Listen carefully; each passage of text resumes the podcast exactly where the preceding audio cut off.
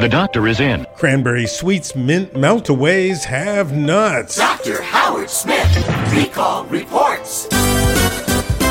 The FDA and Cranberry Sweets and more are recalling 4 and 8 ounce packages of Cranberry Sweets mint meltaways.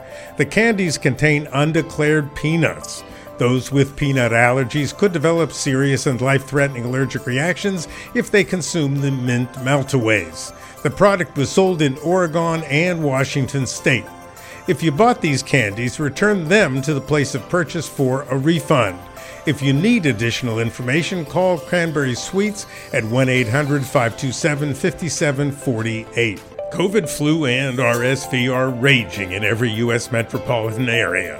Protect yourself and your family, and you know just what to do.